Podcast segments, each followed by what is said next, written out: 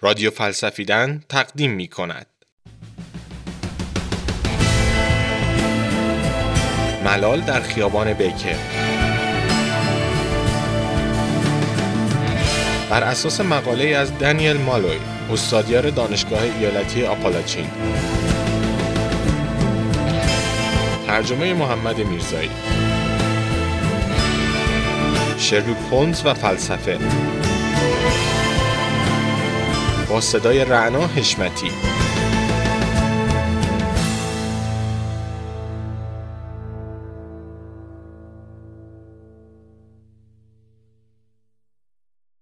آدمی مثل شرلوک هومز دشمنای زیادی داره. از موریاتی گرفته تا همه قاتلها و جنایتکارهای لندن و حتی دستیارش جان واتسون مهربون.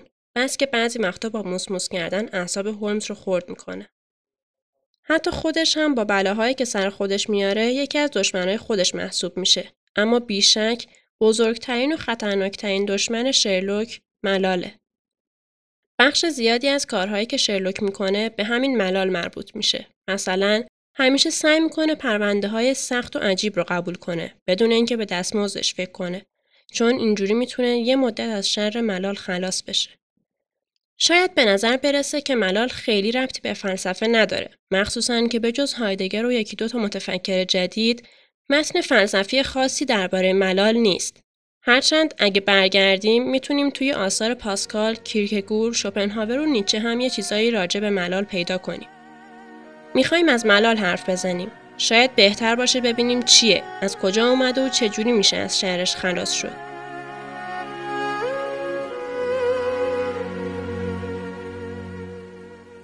زیبا. زیبا هوای حسل ابریست چشمی از عشق ببخشایم. تا رود آفتاب بشوید دلتنگی من. زیبا. زیبا هنوز عشق در حول چشم تو میچرخد. شاید عجیب به نظر بیاد ولی ملال چیز مدرنیه. کلمه بردم برای اولین بار در قرن هجدهم در زبان انگلیسی استفاده شده و البته اونقدر سریع همه گیر شده که وسط های قرن 19 هم همه میشناختنش. این واژه توی قرن 20 و 21 هم با سرعت بیشتری به کسل کردن مردم ادامه میده. اما ملال چیه؟ این رو می‌دونیم که پیش میاد. هیچ وقت انتخابش نمی کنیم. همه تجربهش کردیم. اما اگه بخوایم برای کسی که نمی‌دونه ملال چیه توضیحش بدیم چی میگیم؟ شاید بگیم وقتیه که کاری برای انجام دادن نداریم. اما اون اسمش بتالته و گاهی اوقات هم خیلی لذت بخشه. تازه بعضی وقتا هم هست که خیلی سرمون شلوغه اما حوصلمون سر رفته مثل وقتی که داریم کارهای تکراری خونه رو انجام میدیم. شاید کلید حل مسئله علاقه باشه. وقتی چیزی علاقمون رو جلب نکنه بی‌حوصله میشیم. مثل هولمز که بعضی پرونده تکراری رو رد می‌کرد. ارتباط ملال با زندگی مدرن هم همینه. در دوران قدیم آدم خودشون رو بخشی از یک جهان بزرگ می‌دونستن و هر کسی جایگاه خودشو داشت. یه رعیت که روی زمین اربابش کار می‌کرد هیچ وقت نمی‌پرسید کار بعدی چیه. هر موقع وقتش می‌رسید دستورش از بالا میومد. همه قبول کرده بودن که توی ساختار از پیش تعیین شده جهان جای ثابتی دارن و نمی‌تونن چیزی رو عوض کنن. زندگی همین بود و برای همین کسی احساس حوصله سر رفتن نمی‌کرد. توی دوران مدرن به دلیل آزادیهایی که به دست آوردیم از دست خودمون حکومت ها و کلیسا راحت شدیم و خودمون تصمیم می‌گیریم که چیکار کنیم. این موقع هاست که حوصلمون سر میره و همیشه این نگرانی وجود داره که اگه هیچ کار جذابی نمونده باشه باید چیکار کنیم. هولمز توی این شرایط به مواد مخدر پناه می برد. نشستم این بالا نوک قله سر و گنده. همه چی آروم مثل صبح جمعه. ولی بعضی وقتا این بالا سرد میشه. نوک قله ای می‌خوای تر هی. ولی سردی و دیگه چیزی حس نمی کنی روی اکس و نیکوتین فقط میگذرونی. جا که زندگی کنی. ساعت پنج شده. دلم بازم تنگ شده. ولی راه برگشت نیست. چشمام میشم با یه لبخند خیز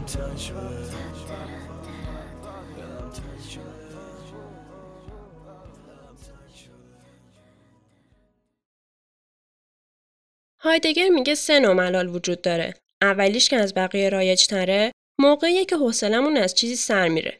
این چیز ممکنه یه کار باشه یا یه آدم یا هر چی. اما خود اون چیز در ذات خودش ملالآور نیست.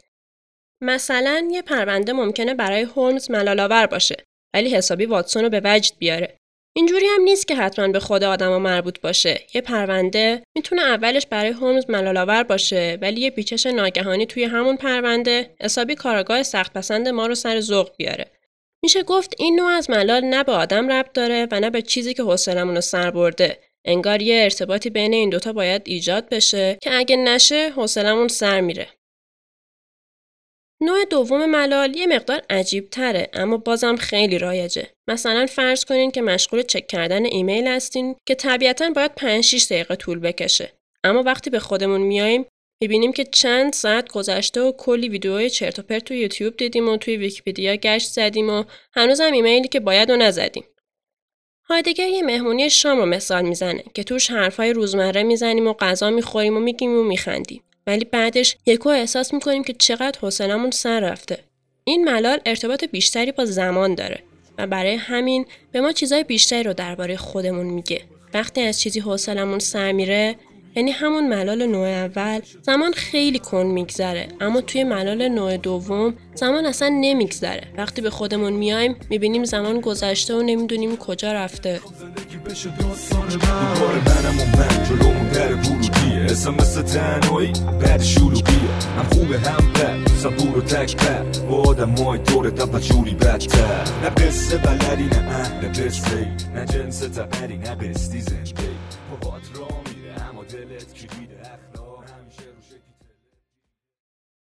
راجع به دو نوع ملال حرف زدیم اما ملال نوع سوم از اون دوتای دیگه کمیابتره و البته خیلی هم عمیقتر هایدگر بهش میگه ملال ژرف توی کتاب متافیزیک چیست میگه که ملال ژرف تمام چیزها و انسانها و کسی را که همراهشان هست به یک بیتفاوتی قابل توجه میراند.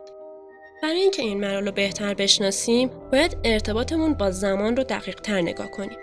انسان همیشه توی زمان در حال حرکته از گذشته به سمت آینده. این حرکت اونقدر شتابدار و سریعه که اکثر اوقات متوجهش نمیشیم. اما بعضی وقتا ارتباطمون با گذشته و آینده قطع میشه و در زمان حال معلق میشیم. خیلی کم پیش میاد اما تحمل این ملال واقعا سخته. فرض کنید که در حال تایپ کردن یه مقاله این. وقتی حسابی مشغول کارین و حواستون فقط به چیزی که باید بنویسین و مهلت فرستادن مقاله و ایناست یا کامپیوتر خراب میشه. تازه اینجاست که متوجه وجود کامپیوتر میشید. اونم به عنوان یک مانع به عنوان چیزی که جلوی حرکت شتابدار شما به سمت آینده رو گرفته حالا شما یک موجود زمانمند هستید که ارتباطتون با گذشته یعنی چیزی که نوشتین و آینده زمانی که باید مقاله رو تحویل بدین قطع شده تحملش حتی توی این حالت هم سخته چه برسه که این تعلیق توی مسائل مهمتر زندگی پیش بیاد یه فیلسوف ایتالیایی به نام لوپاردی میگه ملال ژرفترین احساس بشریه چون نشون میده روح انسان از کل جهان وسیع تره. ملال بیانگر این ناامیدیه که هیچ چیز نمی‌تونه نیازهای بی حد و مرز روح رو سیراب کنه.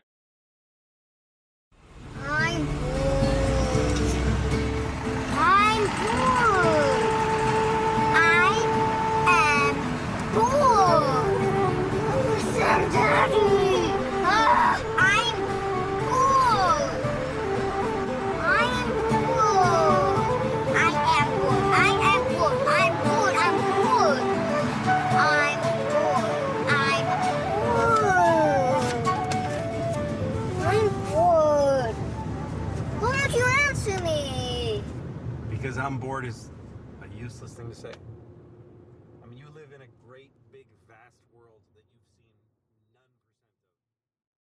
اینجا رادیو فلسفیدنه. درباره سن و ملال حرف زدیم و حالا می‌خوایم ببینیم چه راهحلهایی وجود داره که حوصلمون سر نره. اما هرچی بیشتر میگردیم راههای کمتری پیدا می‌کنیم. و بعضیا مثل شوپناور اعتقاد دارن که اصلا گریز ناپذیره.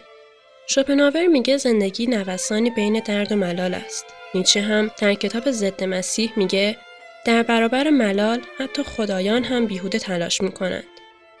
توی ملال نوع اول یعنی وقتی از یه چیزی حوصلمون سر میره یه راه ساده وجود داره. باید یه کار دیگه پیدا کنیم مثل شرلوک که اونقدر پرونده ها رو رد می‌کرد تا یه پرونده پیدا کنه که حالش رو جا بیاره. کانت هم برای همین میگه با کار کردن میشه از ملال جلوگیری کرد. احتمالا منظورش کارهایی هستن که آدم رو به وجد میارن. منگوگ هم میگه ترجیح میدم از ذوق بمیرم تا بی‌حوصلگی. اما ملال دوم ماجرای سختتری داره. همون ملالی که بعد از یه مهمونی خانوادگی پیش میاد. به نظر میاد که هیچ کاریش نمیشه کرد. چون وقتی حوصلمون سر رفته هنوز خودمون متوجه نشدیم. همیشه وقتی می‌فهمیم حوصلمون سر رفته که دیگه کار از کار گذشته و مهمونی تموم شده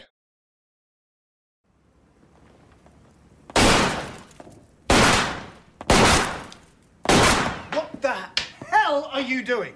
Bored. What? Bored! No. Bored! Don't know what's gone into the criminal classes.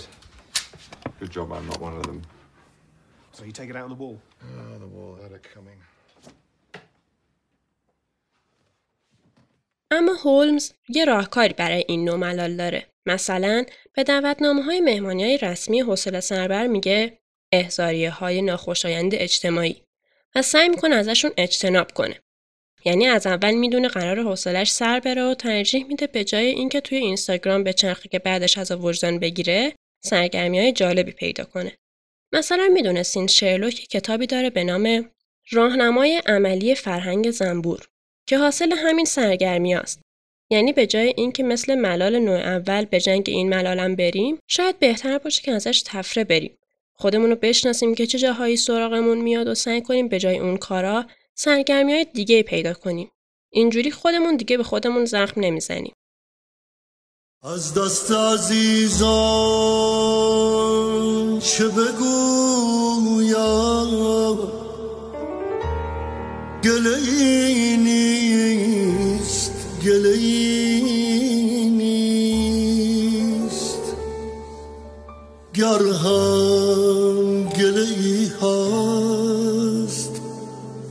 دگر حوصله ای نیست حوصله ای نیست حوصله ای نیست.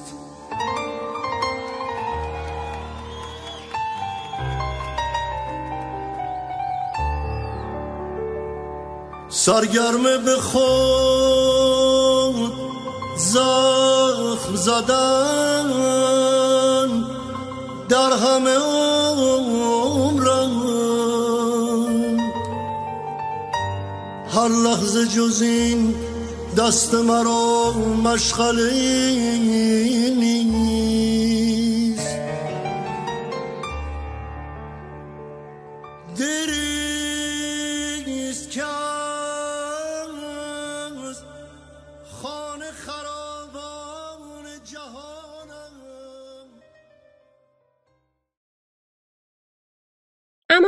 نوع سوم سختتر از این حرف هاست. هایدگر پیشنهاد می‌کنه تحملش کنیم و هولمز هم مواد مخدر رو پیشنهاد میده.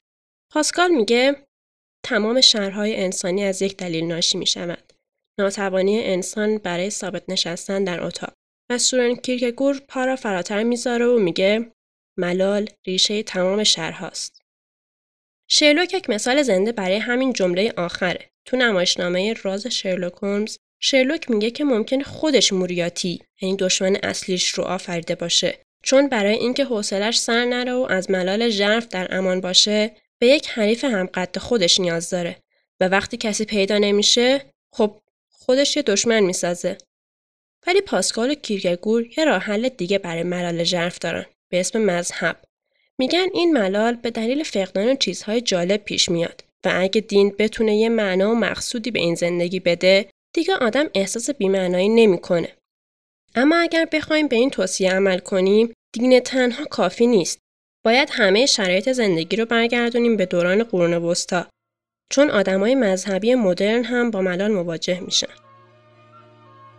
شرلوک برای کنار اومدن با ملال چند تا پیشنهاد داشت. کار، سرگرمی، مواد و شرارت. از دوتای آخر که بگذریم، کار و سرگرمی احتمالا می‌تونن گاهی ما رو از ملال نوع اول و دوم نجات بدن. اما همه این راهکارها به جای مشکل ما نشانه ها می جنگن. مثل داروی مسکن. برای همینم است که هیچ وقت نمی‌تونن جلوی ملال ژرف رو بگیرن. چون انگار یه چیز ذاتی توی زندگی مدرن وجود داره که ما رو ملول می‌کنه و باید یاد بگیریم باش زندگی کنیم. چون مدرنیته که قرار نیست جایی بره.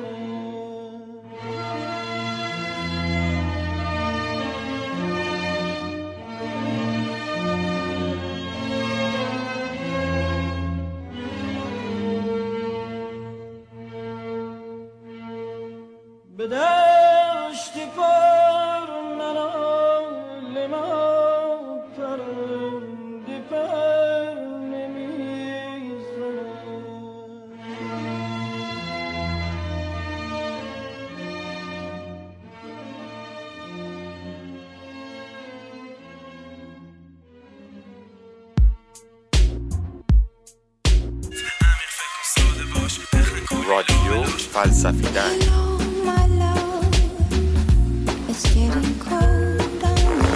امیر فکر ساده باش بخن کلی لابلاش یاورتان استاد.